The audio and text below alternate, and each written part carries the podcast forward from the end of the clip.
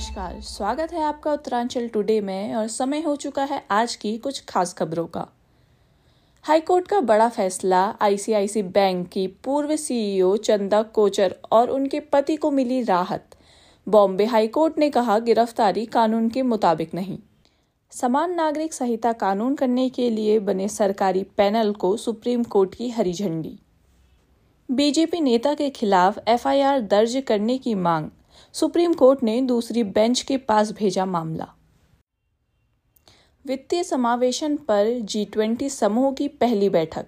बैठक में शामिल हुई सीएम ममता बनर्जी। केरल में हुआ सड़क हादसा। दुर्घटना में राज्य गृह सचिव वी वेणु का परिवार घायल। तो ये थी अब तक की कुछ खास खबरें। अन्य जानकारी के लिए जुड़े रहे उत्तरांचल टुडे डॉट कॉम के साथ। तब तक के लिए हमें दीजिए इजाज़त। नमस्कार।